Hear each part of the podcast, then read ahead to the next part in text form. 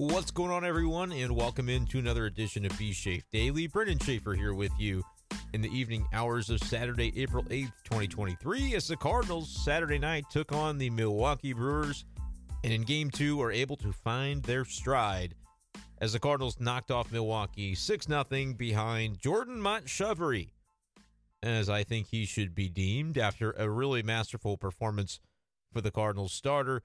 Seven innings, nine strikeouts, uh, no runs, which the Cardinals really needed an outing like that from Jordan Montgomery. And we talked about it tonight on the live stream from YouTube.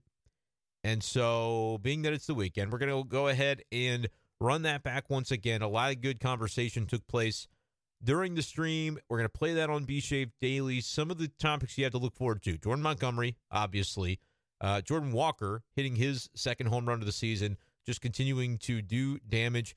And we even saw a little bit of the, the big the big guns get going right with Arenado's home run. He gets number 300 tonight, which was I think important to maybe get the monkey off of his back, chasing that milestone.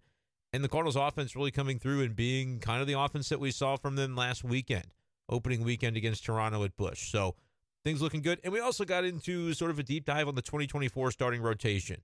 I tried to name five guys. I had a little bit of trouble with it, but I'll I'll tell you who I sort of think ends up in the rotation, and we'll kind of go over a few. Uh, the commenters were coming up with trade targets potentially that the Cardinals could go after. Yes, Shohei Ohtani's name comes up. So a lot of fun stuff to get to on the show tonight. So appreciate you guys for listening. Make sure that you subscribe to uh, the YouTube, first of all, if you haven't done it, and then you won't miss these live when they happen. Uh, typically, after road games, if I don't have anything going on, it's a great way to be able to interact with listeners. And so I've enjoyed doing that the last couple of nights. So subscribe. The YouTube channel, once again, is youtube.com slash at bschaeffer12. If you're digging all my content, patreon.com slash bshafer, uh, bschaeffer12 is a way you can uh, show me that kind of support. Would love to have you on board as a patron. Uh, and, and we'll get more content going on Patreon too. But right now, it's really fun getting the YouTube going. Um, and, and that's free to everybody. So wanted to make sure that I prioritize that for a little bit. But if you really are extra excited about things, Patreon's the way to go.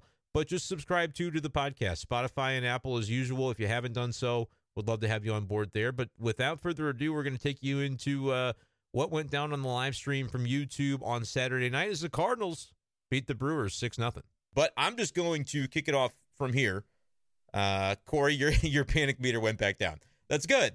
That's good. And I, I said yesterday, what did I say? A four or a five when I was asked that question about the panic meter. And I think that was probably even a little bit excessive. But the thing that was key for me was that the Cardinals would just get the one, get the win to stop the slide. And then suddenly, doesn't everything feel and look a lot differently? Isn't that kind of the way these things go? And so when they're able to get the win tonight and do so in a pretty convincing fashion, life's good, right? Everybody feels a little bit better about the way things are trending. You've still got that gap in the division, but it's early April.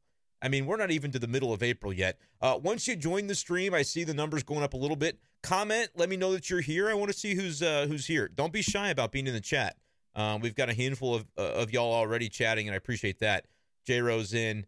Um, yeah, Arenado is sitting on 299 for a good long while, and getting number 300 out of the way, I think, might do wonders for him you could just kind of tell that tonight would be maybe a game that the big bats could break out a little bit. And Goldschmidt, man, he almost found one himself.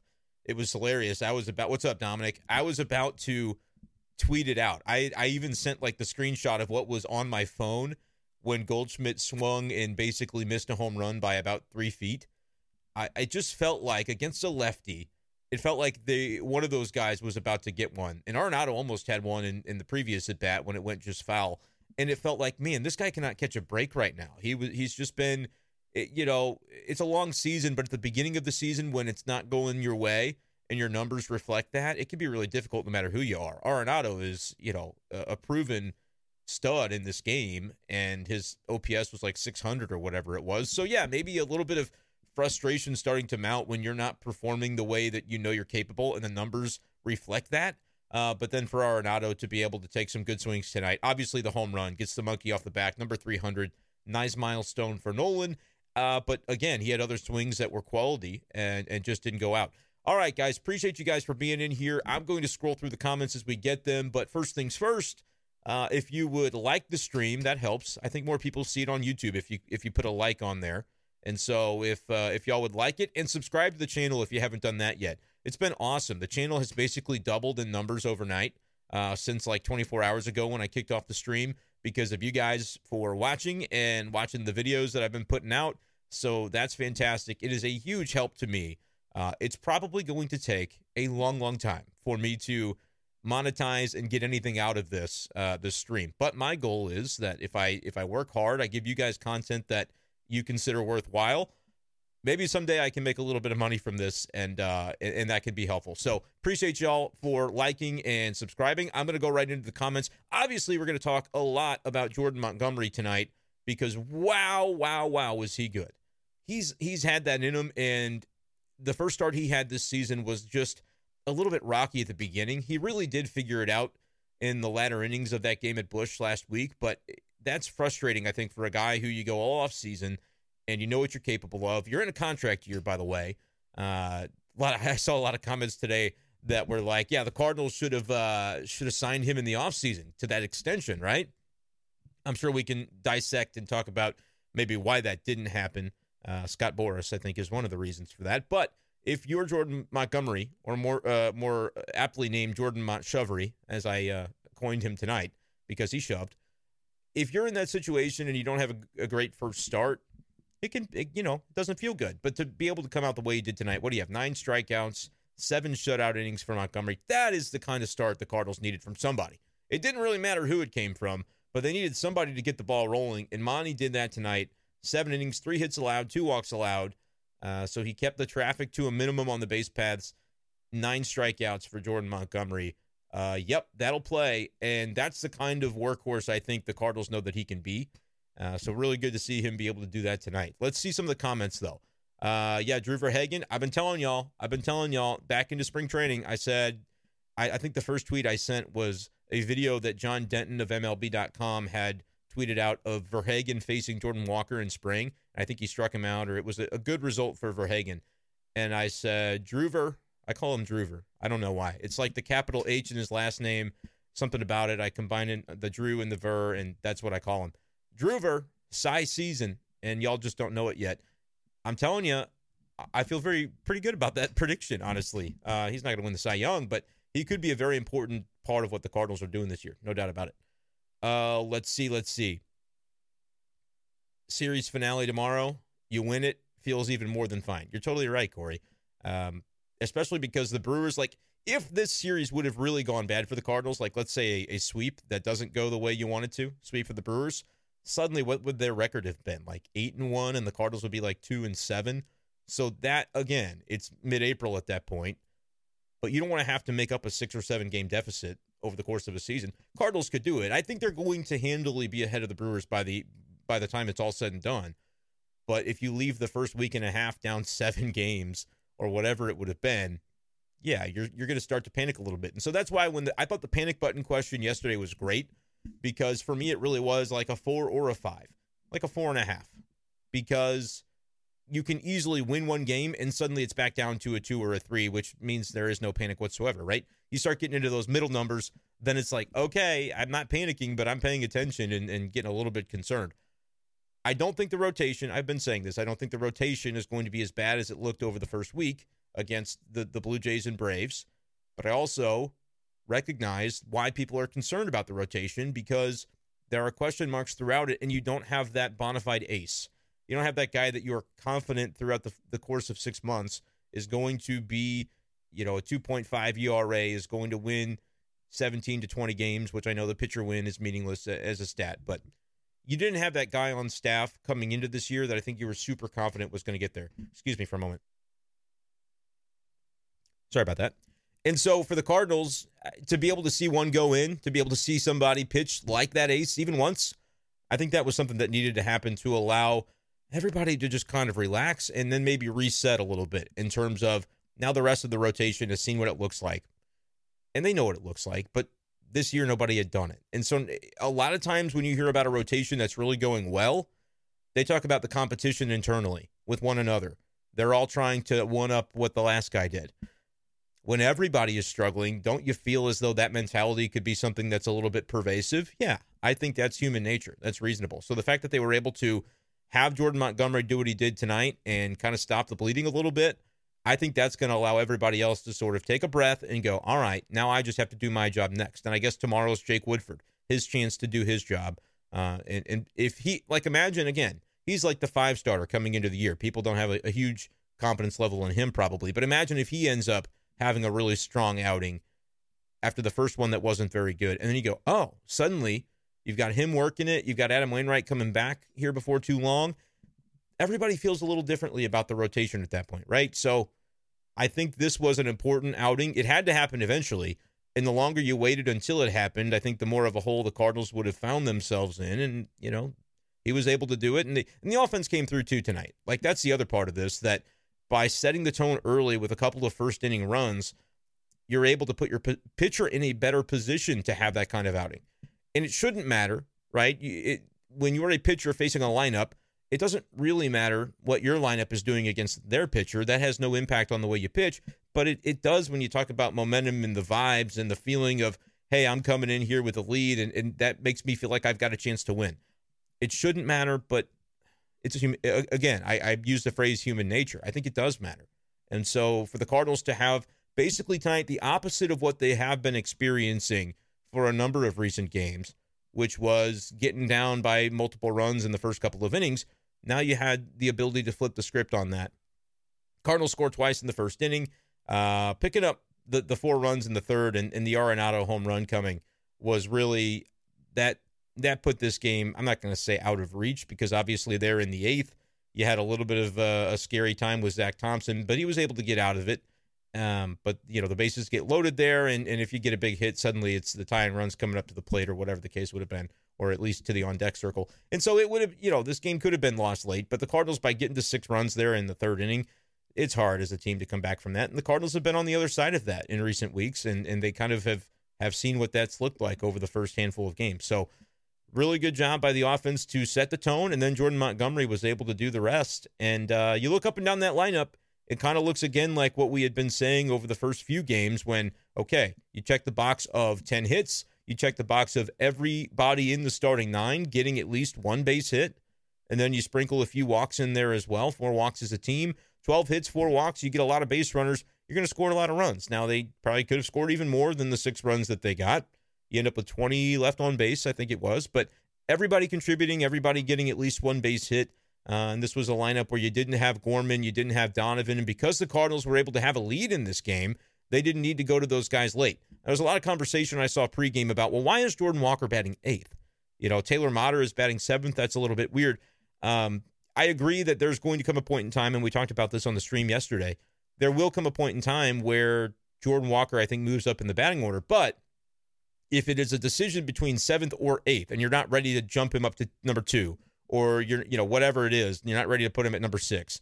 If that's the case, if you're talking just strictly seventh versus eighth for Jordan Walker, I actually don't mind eighth because of the way it's set up. If you were in a game that was like four to three late in the game and you needed those runs and those opportunities to score and you couldn't afford to uh, do anything other than maximize them, well, then Taylor Motter could have Brendan Donovan or Gorman pinch hit against a right-handed reliever if they brought in a right-handed reliever in order to make sure that you didn't have a left-right matchup uh, for Walker. And you'd also have Juan Yepez there that was the DH. You could do the same thing with whoever didn't bat the first time, Donovan or Gorman. I think that would have put the Cardinals in a really nice position. But because they were able to get the lead and uh, and keep it by a pretty substantial margin, you're able to give a full day off to those guys. Uh, and and yeah, it just seems like, and I don't know, somebody would have to look this up. I can't do it because I'm live. Eric Lauer. It seems like anytime the Cardinals have faced Lauer in recent years, they've had a pretty good track record, and it stands to reason why that would be. Of course, uh, the two sluggers in the middle of the lineup, Goldschmidt and Arenado, kill lefties. Tommy Edman kills lefties, and I love that they they have basically a platoon lineup that they're going to be willing to roll out when there's a lefty on the mound on the other side. Edman's going to move up, and you saw why. Two for four tonight with a run scored, set the tone as the leadoff man. I thought Dylan Carlson, I really liked his swing on the base hit that he had. One for four, reached base via walk. Couple of strikeouts for both Edman and Carlson, but I'm not going to bag on the strikeouts too much as long as the production is also coming as well for those guys. It's a balancing act. It's 2023 Major League Baseball. You're going to see guys strike out. So I don't really worry about that too much. And yeah, you you have up and down the lineup.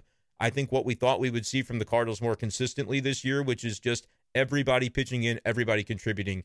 Um, yeah, maybe some more than others, as I know we're going to have a lot of people excited to talk about Jordan Walker. Guys, he just keeps hitting the ball hard. 355 average now, two for three tonight, and had the smoked home run. Loud off the bat, loud when it clanged off of the metal or whatever the the the structure beyond the wall is made of there in uh, in Milwaukee. Yeah, the dude. I mean, he would give the Cardinals a little bit of credit for knowing what I think everybody wanted to be the case, which was Jordan Walker to be considered ready, major league ready at opening day. Everybody felt like that was the thing, but could the Cardinals have sort of used his struggles down the stretch of spring training as an excuse of maybe why not to bring him up right away. They could have. I'm glad that. And I think, again, when people say, oh, the Cardinals always do this or what their tendencies are historically, it's another example of the Cardinals having a little bit of an, a different modernized approach, I think, to these circumstances.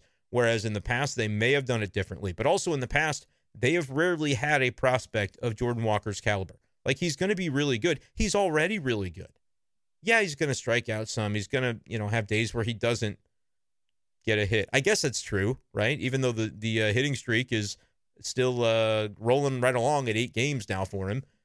I assume that eventually he'll not get a hit. Maybe I don't know. I guess I shouldn't speak for him. It's possible that he just always gets a hit. But yeah, he hit the, the two hits that he had tonight, the homer, and then I guess uh, the other base knock, just hard hit baseballs, and going to the opposite field too on the single. Like he's he's kind of like a perfect hitter. So that's fun. If you're a Cardinals fan, you like that, I think.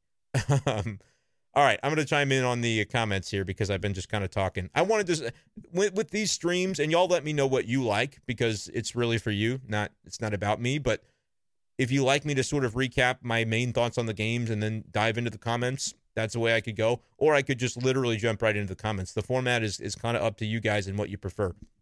But now I am going to dive into the comments after I've sort of said my piece. Uh, yeah, Trevor had already asked the question. See, I swear, Trevor, I hadn't seen you ask this. When will the Jordan Walker hit streak end? Some say never. Uh, yeah, it'll end eventually, presumably, but also maybe not. So that's something else to keep in mind. It'll be like year three of his major league career, and we're like, remember when he hadn't passed DiMaggio yet, and we weren't sure, and now he's he's up to 408 games. That's pretty good. Yeah, I don't know. It's possible. He's a pretty good hitter. Uh, let's see. Yeah, Walker, Greg, you nailed it, Greg. Walker does continue to impress. Drew, have you noticed how much the league is pitching Walker in a whole lot at the beginning of the season? Yeah, I think that's probably not too surprising. Trying to test him in, and you know, that's probably the way that you would try to bust a young hitter is get him inside and see if see what he does with it at first. Um, but I think when the league recognizes that Walker is a really balanced and versatile guy and can can get to baseballs in a, a lot of the zone. And like they had talked about before his hit tonight that went the opposite way, he is a guy that will use the whole field. Even though a lot of his production has come so far pulling the baseball, that's, I think, a product of the way he's being pitched, right? If he's being pitched in, if you hit it where it's pitched, and you're out in front the way you want to be on it. Like Arenado, when he's at his best, he's pulling everything. That's not to say that he's not capable of being a versatile hitter. It just means that when he's locked in, you know that's what it's going to look like, especially if you give him a pitch on the inner half. He's going to know what to do with it, or a breaking ball that he was he was on and is able to get out in front of like you want.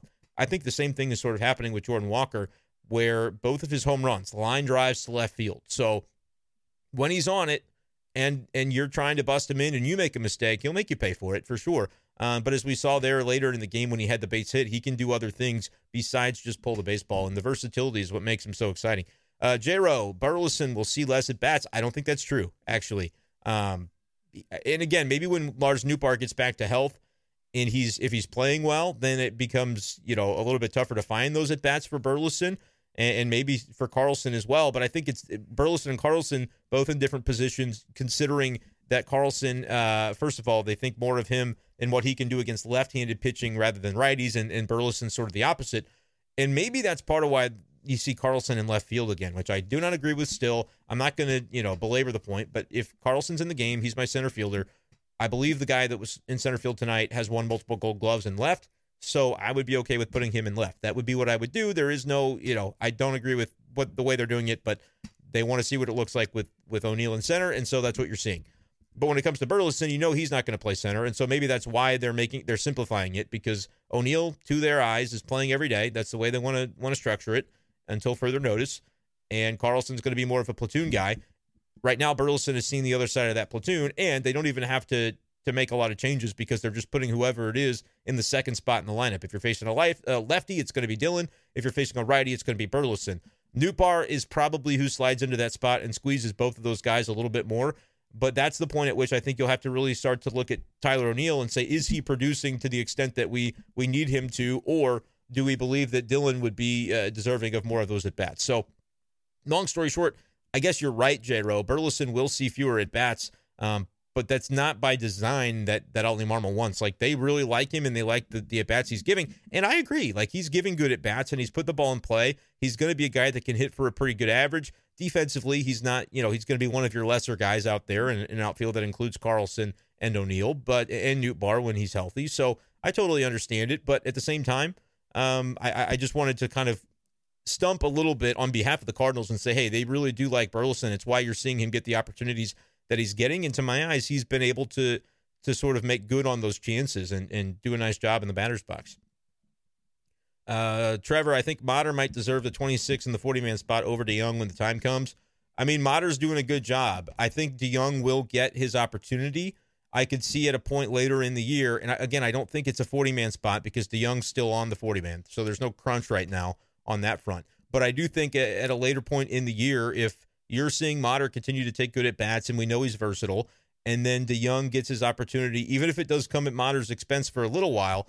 I think PDJ will have some proving to do in order to to maintain that spot because even though it is the 26th spot on the roster, you, you might as well have it be somebody that's contributing in a positive manner, right? If you if you have that guy in the organization, there's no reason to uh, to belabor it too long with a guy if he's not doing it, if he's not getting the job done. So I think based on the you know the seniority and the opportunity that he's had, Paul DeJong and the money is another factor of it. He's going to get the chance for sure at first, but then we'll see. We'll see how long that would last, and it, it could still be a little bit of time before DeJong is actually ready to go. So, uh, you know, we'll, we'll have to wait and see what that looks like. I'm scrolling back up here on the comments to try and figure out where I left off. Dominic says if that's the Monty, we can look forward to seeing. That makes me feel so much better about this team.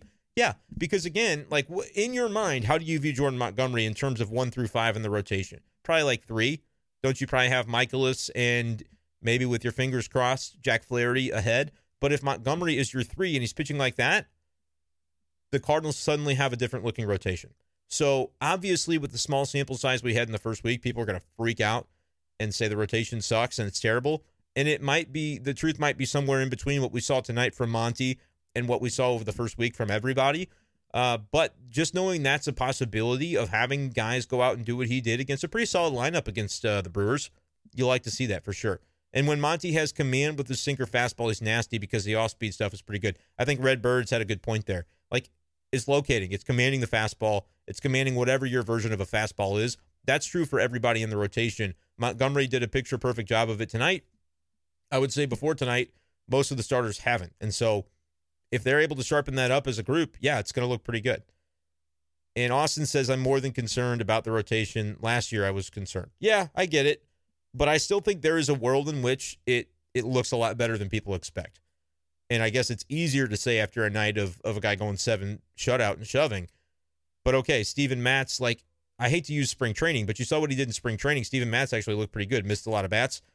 And look at what he did in Toronto before the Cardinals signed him. Like he, if the, if he gives you the Toronto season from what was that 2021, suddenly with Steven Matz, you're like, oh, okay, that's our number four. Oh, and don't you look at the Cardinals rotation different differently if he ends up being able to to pitch that way? I'm talking like a, a even if it's like a three and a half, three point seven five. Honestly, anything sub four on an ERA from Steven Matz, suddenly go, oh, okay, that's another box that's checked. Wow, this group looks deeper all of a sudden. I'm not saying that's going to happen, but couldn't you see it happening? And even so far, like Jack Flaherty's ERA is what two or less than two, uh, something like that. So I, I know he hasn't pitched to his capabilities with the 13 walks that he's allowed. So that's another guy that maybe he still turns out to be okay because while really pitching in a frustrating manner to watch, he has put together two games that kept the Cardinals alive and has have worked out. Mikolas is a guy that you got to, you know, you're going to be watching his outings, I think, with a little more scrutiny. But Miles Mikolas, plenty of times over his Cardinals career, has done exactly what Jordan uh, Montgomery did tonight. Too many Jordans on this team. I forget who I'm talking about. hasn't Miles Mikolas had those games where you go, wow, he just shoved and went eight innings and gave up one run and three hits, and Cardinals won the game because they they got a great start out of Miles Mikolas. So I don't think Miles Mikolas is washed because of two bad outings, and that's another guy that. So it's really the same thing that it was with the lineup coming into the year. With the lineup, it was like if everybody hits on their median expectation for what I think they can do, this lineup's going to be really good. If everybody in the rotation just does like the middle ground for what they're capable, the lineup's not going to, or the rotation's not going to be great. It's not going to be epic. I think it can be more than serviceable until you get in October, and then you go bats. You need to hit because we we don't really love our ability to match up against other teams when it comes to the starting pitchers, and that might still be a reality. But you also might have, you know, Montgomery operating the way he did tonight, and if Flaherty's operating the way he's capable, like the 2020 playoffs or the 20 was it the 2019 second half, then suddenly you go, oh, okay, I feel good about two of the starters. It's really going to be about the timing of it. And so it doesn't do a lot of good to freak out about the rotation in April in terms of like what it will look like in October. Like you have to get to October first. But if you're sitting here in April going, I don't know, man, in, in game two of the the wild card series, I just don't know who we're going to throw. I think that might be a little bit extra. We've got time for them to figure that out, right? Austin says getting Waino back is like making a trade. Don't be snarky. You don't need to be like that. Uh, the vets carried with some sauce by the others. Yeah, and and like ultimately this lineup is going to be what Goldie and Arenado allow it to be. It's going to reach its top end speed if those guys are who they are. But like they're not, that's not a question for anybody, is it? Those guys are going to be who they are. So just kind of be patient and wait for it, and then enjoy that Jordan Walker is batting eighth and Nolan Gorman is going to be batting sixth or seventh a lot of times, and your your leadoff hitter against lefties is good enough to bat ninth against righties, and like they have good players. It's just going to be a matter of putting it together. Uh, Dan, when Nootbaar comes back to the team, who's going to have to sacrifice the at bats? It'll be a little bit of of Carlson and Burleson both, I think. Um, but and like I don't think O'Neill's run is just automatic forever. If we play, you know, we see two months of baseball or a month and a half, six weeks of baseball, and it's not great for O'Neill, obviously that should have to be scrutinized a little bit as well. So I think it's just going to be a competition the entire season for these guys to, you know, potentially get at bats or not get at bats. A lot of everybody kind of said Burleson will see fewer at bats, and I think that's, you know, I think that's probably true for sure. Uh, the only a 20 degree angle on launch angle on the Walker home run from J Row. Yeah, he hits line drives. Like he's not a home run hitter. If he starts to elevate the ball, it's over. It's over for the the rest of the league if he starts to elevate the baseball. Walker getting hit in every game for the rest of his career confirmed. That's not what I said, Dom. Come on, man. Doing me like that. Hey guys, if you're still in here, appreciate it. Subscribe to the channel. That's the one thing that would really help me out. And like it if you haven't. I still see 15 names, 12 likes, so I'm doing some math here. I'm just saying. Uh, notice the lineup has been taking a lot of defensive swings. I wonder what the strategy is short term, long term for that. Yeah, I mean, the Cardinals, basically, the way Ollie talks about it and the way they talk about hitting is that they want to swing at good pitches. Like when it's in the strike zone, be swinging, swing at your pitches. Don't let good pitches go by. Be aggressive in the strike zone. And sometimes, you know, if you're trying to think, there's the ball, I'm going to hit it, it's in the zone, it's in the spot you know, I guess some defensive swings can come from that if you're if you're trying to take an aggressive approach within the zone. You'd like to see fewer maybe defensive swings on balls that are not in the strike zone, but you know, pitchers are good in Major League Baseball and their their pitches are moving and, and you can get it in on the hands and things can happen to you for sure. And so that can make it difficult. When I sneeze, I'm just trying to turn it off so y'all don't hear me. Uh, J Rowe thinks Matz has the dog left in him. Hard to dispose of a sub four five ERA lefty. Yeah, I agree with that. And by the way, they're paying him. So he's got $11 million for this year and then two more years after that. I know people don't love to hear that, but I think that's it's obviously going to play into things. And so I want to talk a little bit about the 2024 rotation. I'm still kind of scrolling through to see um, what everybody's looking at here. And it, I will address this. Does Motter have options? And uh, J Rose says Bernie said that he had some options. I think he has one option left. That's what Fangraphs roster resource says. Um, I think Motter actually thought he didn't have, like the player himself thought he did not have options left, but it was kind of being discussed. And as I recall it, I we, we looked it up and on online it says he does, and it may have been a case where he was optioned, but then later DFA'd, and so the option that year didn't actually count against him. I'm not 100% sure on that, but if I had to guess, he does have options if that ends up being the case. Um, if Tyler can hit Tyler, if Tyler can hit, if he can't hit Dylan, hit Tyler. Okay, you know I hear what you're saying, Redbirds. If Tyler's hitting, that the decision is easy. And I think the reason the Cardinals gave Tyler the the leg up to begin the year was because they think he's going to be the better overall player, which includes offensively. Whether they're right about that or not remains to be seen. Um, but I do agree that when Carlson's in the game, he should be in center field. Like I'm not disputing their belief that that Tyler is a better hitter. He might be. I don't know that I agree with them, but I also can't dispute it because of the two, Tyler has displayed and demonstrated the better upside as a major league hitter. He's done it for the full season. He was a top 10 MVP vote guy. Dylan has not done that. He's had good, you know, he's had a, a very good year and then a, and a fine year, um, but he has not done the the high end stuff that O'Neill has done. And so I think that's what the Cardinals are chasing. They're chasing that upside because that's the that's the nature of the game in 2023. So they're giving him every opportunity to have the guy who's the Statcast darling, like he hits the ball harder than Dylan. Uh, he's he's had the OPS over 900 before, like he's he's been there and done that. Dylan's still grinding away though, and the Cardinals believe he's handled everything in a very professional manner, knowing that he's not going to maybe be the guy every day. Um, that could be something that motivates Dylan, and you could see by midseason we're talking about a completely different player and situation. So I wouldn't count any of these guys out, uh, Carlson in particular. Tom asking uh, who you trade. Uh, I say nobody. I don't think that I. I think you're seeing the Cardinals offense work the way it's designed. Like you have 12 guys. I'm not going to count Knizner because it's mostly going to be Contreras starting behind the plate. But then you know Kiz obviously is going to step in. But the other guys on the bench are are able to step in and start and be starter caliber players on a given day, and that's what works for really good teams. That's why teams like the Dodgers have had such success over the years. The Rays do it better than anybody. You could look at the Rays lineup and be like, who the hell are these guys? I know Arozarena. I know Wander Franco. Who are these other dudes? I don't even know who they are. Like seriously, that's sort of the mindset that the Rays. They're like, we don't care who they are. They hit against lefties, or if they don't, they're on the bench that day, and they, the righties are going to do their thing. Like that's the way the Rays operate. So it's good to have more good players. Is my point. So I'm not looking to trade anybody if I'm the Cardinals, unless you're getting something. Like if you need a, a dynamite starting pitcher, which I, I mean, I guess they obviously do you could you could make a blockbuster like that, but the Cardinals historically have not been a team that is going to trade guys that are really contributing to their team um, on the hope that they can get something better. Like it's just not the way they've operated. So I don't think you see the middle infielders traded. I don't think you see any trades of the outfield. I think it's good to have depth, and the the Cardinals can appreciate that because they've seen what it looks like when there are injuries that happen to your team. It's not always so great. Uh, now we're oh, come on, guys. We're talking Shohei to STL now because of Noot. I don't believe that's realistic, by the way. I know that everybody's talking about, oh, MLB the show, they signed Ohtani, so now it's going to happen. I really need to get MLB the show, but I don't think I can put enough time into it because I'm doing things like this instead of gaming. So we'll see. Oh, good question from Trevor. Do I think we'll see Knizner catch Mikolas a lot this year, similar to last year? No, I don't. I believe that when Knizner starts, it will more often than not be a Mikolas start, but like it happening the other day was just sort of a coincidence that made sense because they wanted to get Contreras out of their day game after a night game sort of thing.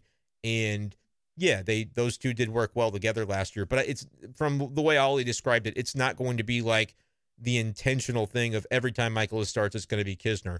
I think it's just going to be like when it works out, hey, that's serendipity. They do like the way those two work together, but it's not one where they're like they're trying to manufacture it beyond hey, it's a good day to get Contreras off his feet because you're not going to play your starter a day game after a night game uh, in 2023 because he's not Yadi, and even Yadi toward the end wasn't doing those sorts of things. So uh, that's a good question that that I think people might be wondering about. Austin did say, please give me the 24 rotation. So screw it. I'll do that. Keep commenting if you've got comments. Keep liking and subscribing to the channel. If you haven't subscribed to the channel, what are you waiting for? Um, but I'm gonna I'm gonna hold off on reading comments because I'm gonna try to see this through as I name the 2024 rotation. Miles Mikolas is in it, and for I'm not even gonna try to give you the order. I'm just trying to give you five names right now. Miles Mikolas is in it because they just paid him to be. Steven Matz is in it because they have already paid him to be. He's under contract, both those guys, for two more years after this one. Matthew Liberatore is in it. That is what I think. Um, 10 innings and 14 strikeouts, I believe, the lines for Libby after two starts in Memphis. He looks like a different pitcher. Ollie Marmol believes he's a different pitcher. The Cardinals believe he's a different pitcher. Uh, there was a conversation in Ollie's office uh, a few days into the season. It was a- the day after Libby's first start. And a question was asked, like, hey, Ollie, did you see Liberatore? And you could just kind of tell the look on his face, like, yeah, he, they're they're liking what they're seeing from Liberatore, and he's going to be here soon. Like someone's going to get hurt, something's going to happen. I think he's the next guy up when they need one. Now, obviously, Waino comes back. Then there's a Woodford question. It wouldn't surprise me if Libby can lap Woodford, though, if he continues in AAA looking the way he's looking, hitting 98. Like Matthew Liberatore, lefty with that kind of velo, if he can maintain that, that's why he was a top prospect. I mean, they knew it was within him. They knew he had the, the capability one moment. But to see to see that kind of jump in his velocity, that's significant. That's notable for Matthew Liberatore. And like the Cardinals, the Cardinals are in on it. They think he's going to be good. Remember the Arozarena trade. How long has John Mozeliak been hearing about how that didn't work out for him? And how long is, you know, Liberatore still been in the organization, but just hasn't maybe lived up to the billing yet? This might I'm this might be the year he lives up to the billing. That's what I'm going to say about Liberatore. Like they he came in. I remember winter warm up, and a lot of times guys talk at winter warm up, and you're like, okay, sure, you're in the best shape of your life. That's great. I don't know. I got a different sense from Liberatore that it was kind of like, yeah, I, I learned some things last year, and I want to have a bulldog mentality on the mound, and I didn't feel comfortable enough, I guess, to do it last year. Uh, I'm paraphrasing, of course, but I just felt talking to Libby that it was like, all right, bet, like let's see what you got this year.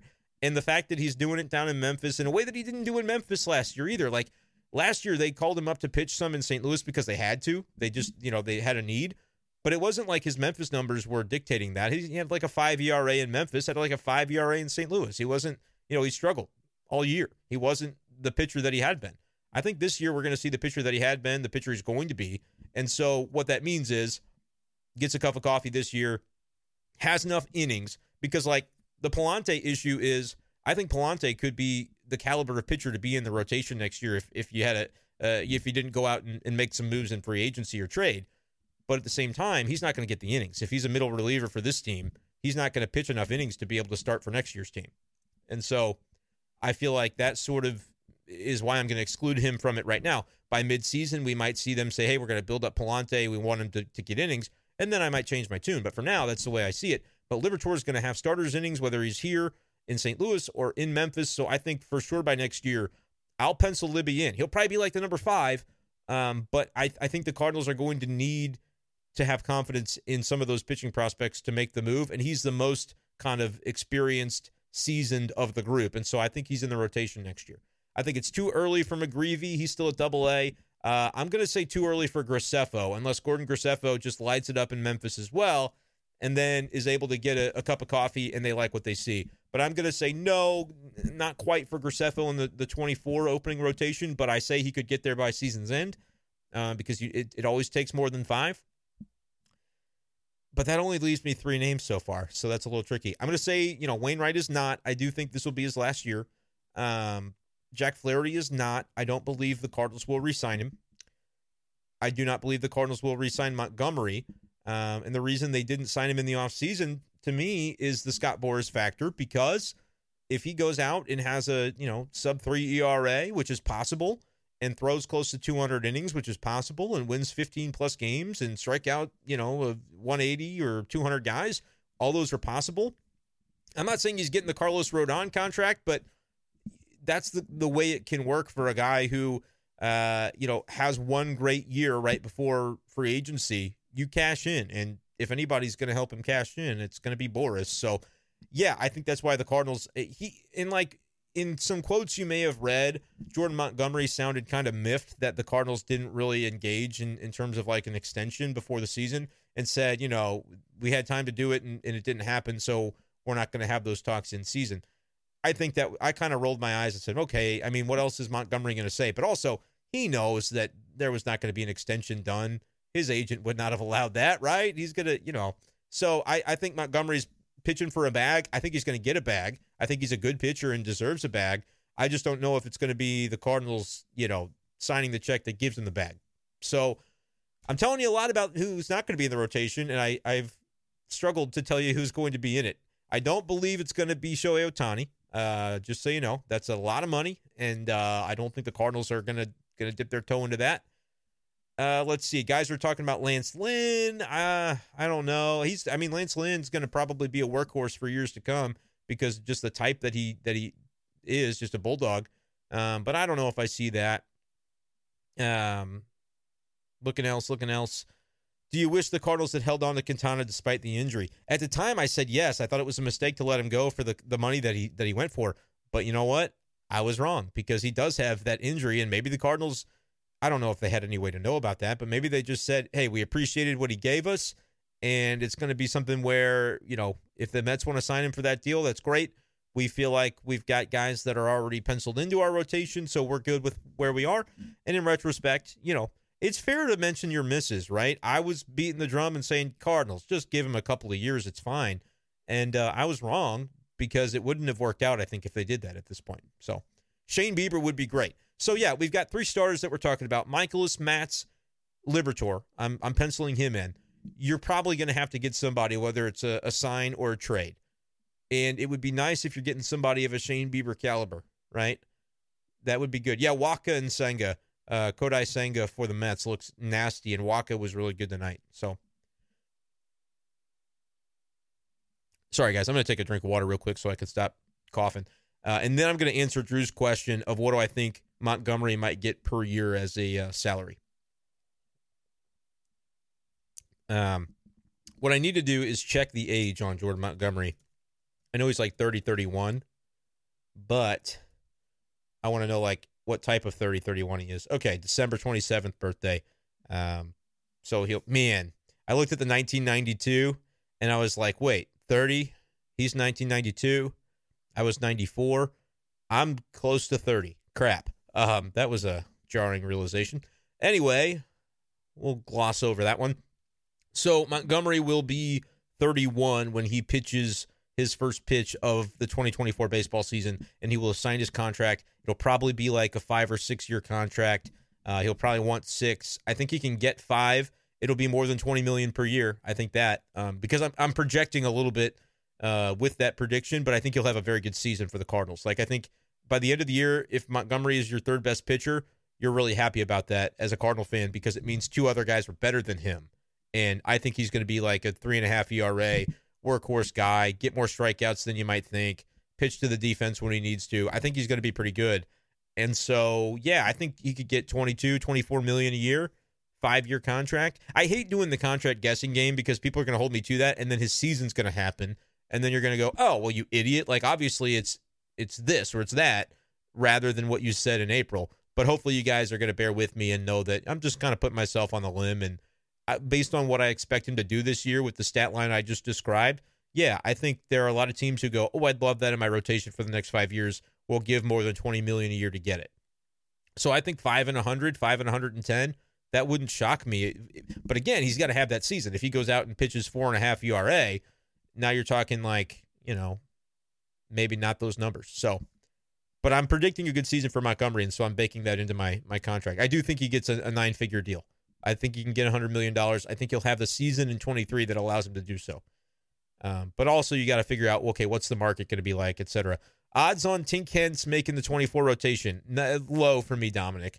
Not because I don't think he has a very bright future, but I think just the the roster graduation math is against him on that, especially out of spring. Um, could he make a debut in 24? Uh yes, yes, he could make a debut in 24. Um, but still a young guy, right? 20 years old. He's pitching right now in high A, I believe, to begin the year.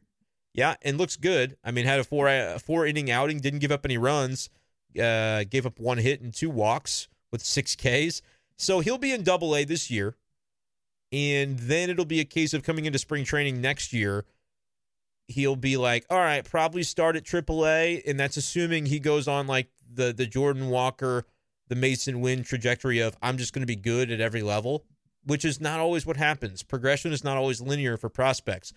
So let's say he gets to double A and gets, you know, has a has some good moments, but isn't just lighting them up in double A because if he is, people are going to start freaking out in a very good way. So let yeah, let's just say he goes to double A, and I think he'll be you know, begin 2024 between double and triple A. And then if he continues to prove himself, he can pitch in 24 in St. Louis. But to start the rotation out of the, out of the gate, I don't believe that one is going to happen. I feel like they could pull off a trade for Bieber. That's realistic, says Rodney. Hey, Rodney, I appreciate you for uh, for joining and for commenting. Um, it's it'll cost him a pretty penny. I don't know what Shane Bieber's contract situation is. I think he's got one more year after this year, if I'm not mistaken. So I'd have to I'd have to go look and I know he's in arbitration now, so uh, at most he would have two more years, 24 and 25, but I think he's done after 24. But you would obviously want to extend him if you're going to make a trade for somebody. But like I don't know, the Guardians always seem to find their way into contention more often than not, and so I, I get the situation because they're a small market team that has historically not been able to sign long term their big names. And so people would be expecting him to walk in free agency. The Guardians might say, hey, we want to get something for him before that happens. Totally understand. That's why he's been a guy that's been talked about in terms of uh, the, the, trade market. The Cardinals could get him. But again, who are the Cardinals? Who's John Mozeliak going to give up for Shane Bieber? You want to give up a pitching prospect? It'll probably cost you uh, like a Graceffo or a McGreevy. And if McGreevy doesn't have a great season, maybe that's not somebody that they're really eyeing in, in Cleveland.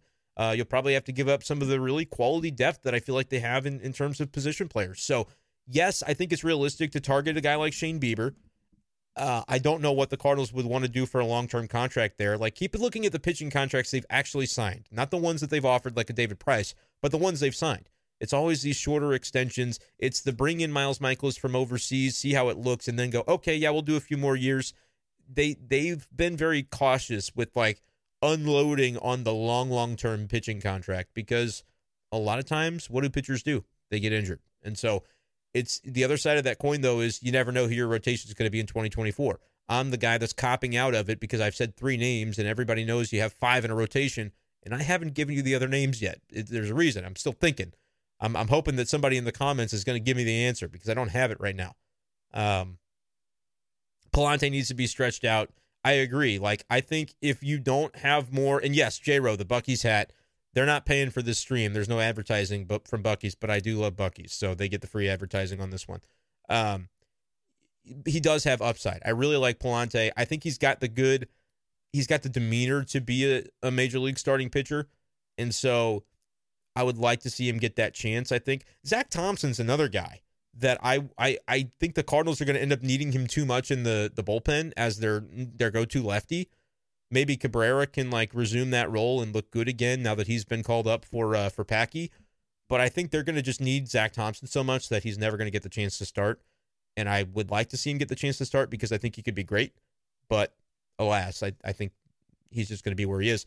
But man, I don't know. Pallante, I think I loved his demeanor in the way he went about it as a starter last year especially without like a lot of lead up. Nobody expected him to be starting games for the Cardinals and and holding his own the way he did last year. So I I would like to see him in the rotation, but until he gets sent to AAA to stretch out, or they just do it at the big league level, they make him an opener. They say he pitches three innings, then next time four, and then until they start taking those steps, I can't predict that he'll be in the rotation next year. Speaking about Pallante, um, but I do really like his game.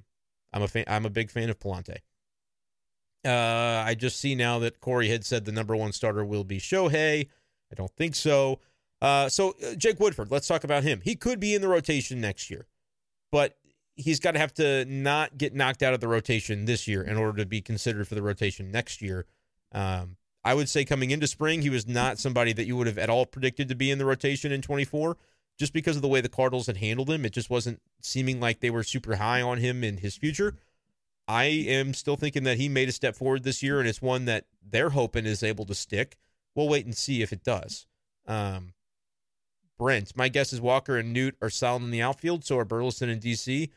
Tyler playing to stay, and others on the table for a trade uh, for a guy like Bieber. So yeah, like you could trade an outfielder, but if other teams know that these outfielders are kind of your cast-offs, the guys that you don't think you need, uh, spare parts, so to speak, are they really trading Shane Bieber for that guy? Probably not. You got to consider the needs of the Guardians as well. They're probably going to want younger, more controllable assets, right? Because in, Shane Bieber's case, why would you trade him if he's great? Well, the reason you, you trade him is because you don't think you can sign him long term. Well, Tyler O'Neill is toward the end of his his team control. Um, Burleson is very early on in his team control. Um, they t- they tend to like athletic outfielders in terms of their defensive ability. I don't know if Burleson would be a fit for them. I could see the Guardians being interested in a Dylan Carlson though, and a guy that's still got several years remaining before free agency. Um, but I don't think just a Carlson for Bieber deal gets done. You're going to have to give up some premier pitching prospects, and sometimes those pitching prospects turn into the guys you wish you hadn't traded away: Alcantara, Zac Gallen. So I, it's within every Cardinals fan's right to dream up a Shane Bieber trade. I'm just saying, be careful with the prospects that you do trade um, because you got to be right. You got to hope that you trade somebody that's just kind of meh, and uh, you don't trade the guys that turn into all stars or Cy Youngs um, because that's what Sandy did. Ooh, Trevor, I like it. Drew Verhagen in next year's rotation. It's the same thing though with the innings. Um, if he gets a chance this year and looks good, yeah, they'll sign him to a deal and he'll be in the rotation. But I don't think he'll get the innings. I think they're going to need him in the bullpen. Same thing with the uh, the Zack Thompson deal. Uh, somebody come up with a name for me that's going to be in the 24 rotation. Uh, Austin says if Jake Woodford starts the game that he's at, he'll cry. Don't don't count Jake Woodford out just yet. I'm just saying. And thank you. I think on on Bieber he's an ARB two, so next year should be ARB three. Um, and J Rose says that the 2025 season has promise with Winn, Libby, Hence, maybe McGreevy, maybe uh, Cooper Hjerpe. Here's what I'll say about Winn. The Y is in his first name. Masyn with a Y, Winn with an I. Last name Winn, W I N N. It's like all I do is win, but then add one more N. I feel like I have to just that's like my my personal mission is so everybody knows the Y is in the first name. Um, so yeah, it sounds like we don't have a lot of, and this is what the Cardinals are experiencing too. I've named three guys that I think are starters. One of them is currently in AAA, and that's your 2024 rotation. They'll have to sign somebody. It's hard to speculate about who they'll sign, but they'll sign somebody, and they'll probably have a Woodford or push a Graceffo or convert a Pallante or convert a Zack Thompson. Those are kind of where I stand. So I'll go Mikolas Matz Liberatore, free agent to be named slash Shane Bieber slash trade target to be named later, and then a competition between the Woodfords, the Pallantes, the Zack Thompsons, the can Graceffo make the leap. That's what it looks like right now. Do I think the Cardinals will ultimately go in with that? No. I think they'll trade for somebody and then sign somebody else.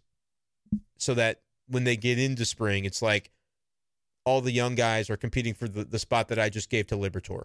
So it's Liberatore, it's Graceffo, it's Tink it's all those guys competing for the one spot because you you always are going to like your depth and you're going to like your pitching prospects, but if too many of those guys are like if you set up your rotation to where you need a bunch of them to jump in and and take a job, hello cat, jump in and take a job from right away, then that's a problem you have to set things up so that it's like those guys are bonus bats, except for bonus arms.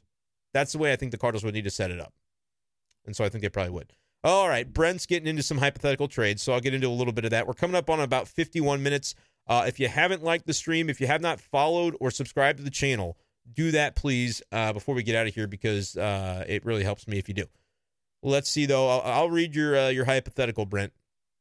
Burleson, Edman McGreevy for Gallen and Chafin. What do you think? Uh, I think that it would be very painful to trade for a guy like Zac Gallen after you had him already. I don't see John Mozeliak doing it. Uh, you want Greinke in the rotation. Thank you, Austin, for that. That's special. I like Mike Soroka. I'm surprised. Is he like in the minors right now?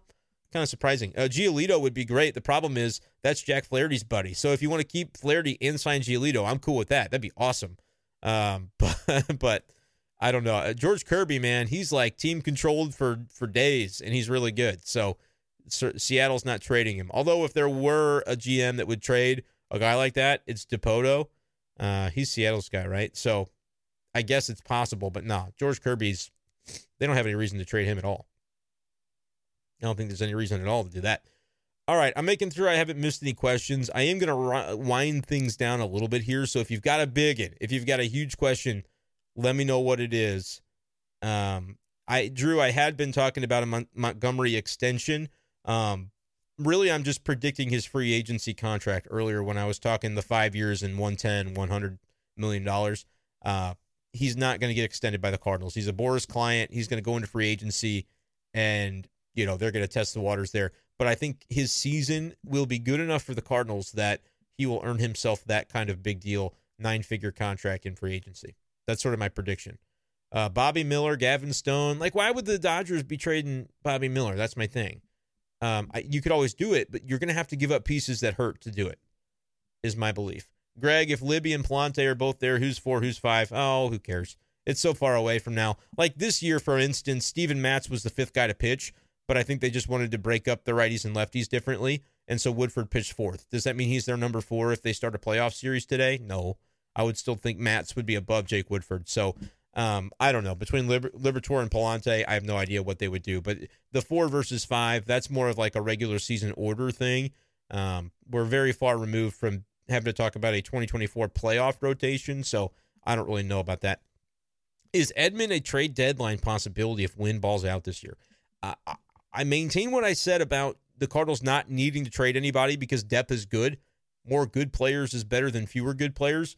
I will say, though, could I see a world in which Tommy Edman is just collecting his wins above replacement, playing really good shortstop defense, playing really well and hitting against lefties, struggling a little bit against righties to where the Cardinals go? I wonder if we have more upside doing this a different way and a team is willing to give a stud starting pitcher with Edman as the centerpiece going back the other way.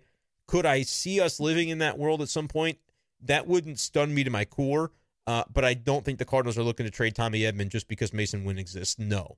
But if another team was like Tommy Edman, like think of the Luis Arraez trade.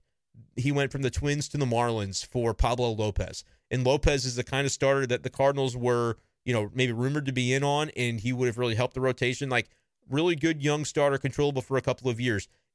Arraez is kind of very similar to Edman in that plays solid defense, but a really, really good hitter. And maybe if he shows a little more power, an even better hitter than they thought. And the Marlins were willing to give up a really good pitcher for a couple of years of control for Arraez.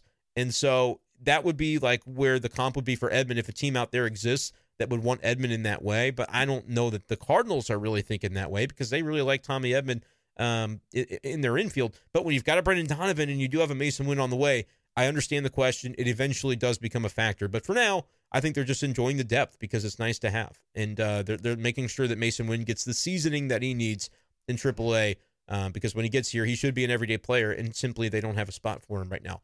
Trevor wants Dylan Cease. The final word on the day will be that that's not going to happen. So sorry, Trevor. But thank you guys for joining me. I am going to wrap the stream up right here. Subscribe to my YouTube channel. Uh, Spotify as well for B Shafe Daily, YouTube, Spotify, Apple Podcasts, all that good stuff. Subscribe to all my stuff because it helps me if you do. Thank you guys so much. We'll do some more of these as we go along. And uh, if there was anything that I did not cover that you would like to see covered, you want my take on it at B Schaeffer 12, just send me a direct message on Twitter and we'll hook you up. Thank you guys so much for joining me. Have a great evening. Enjoy the rest of your weekend. Peace.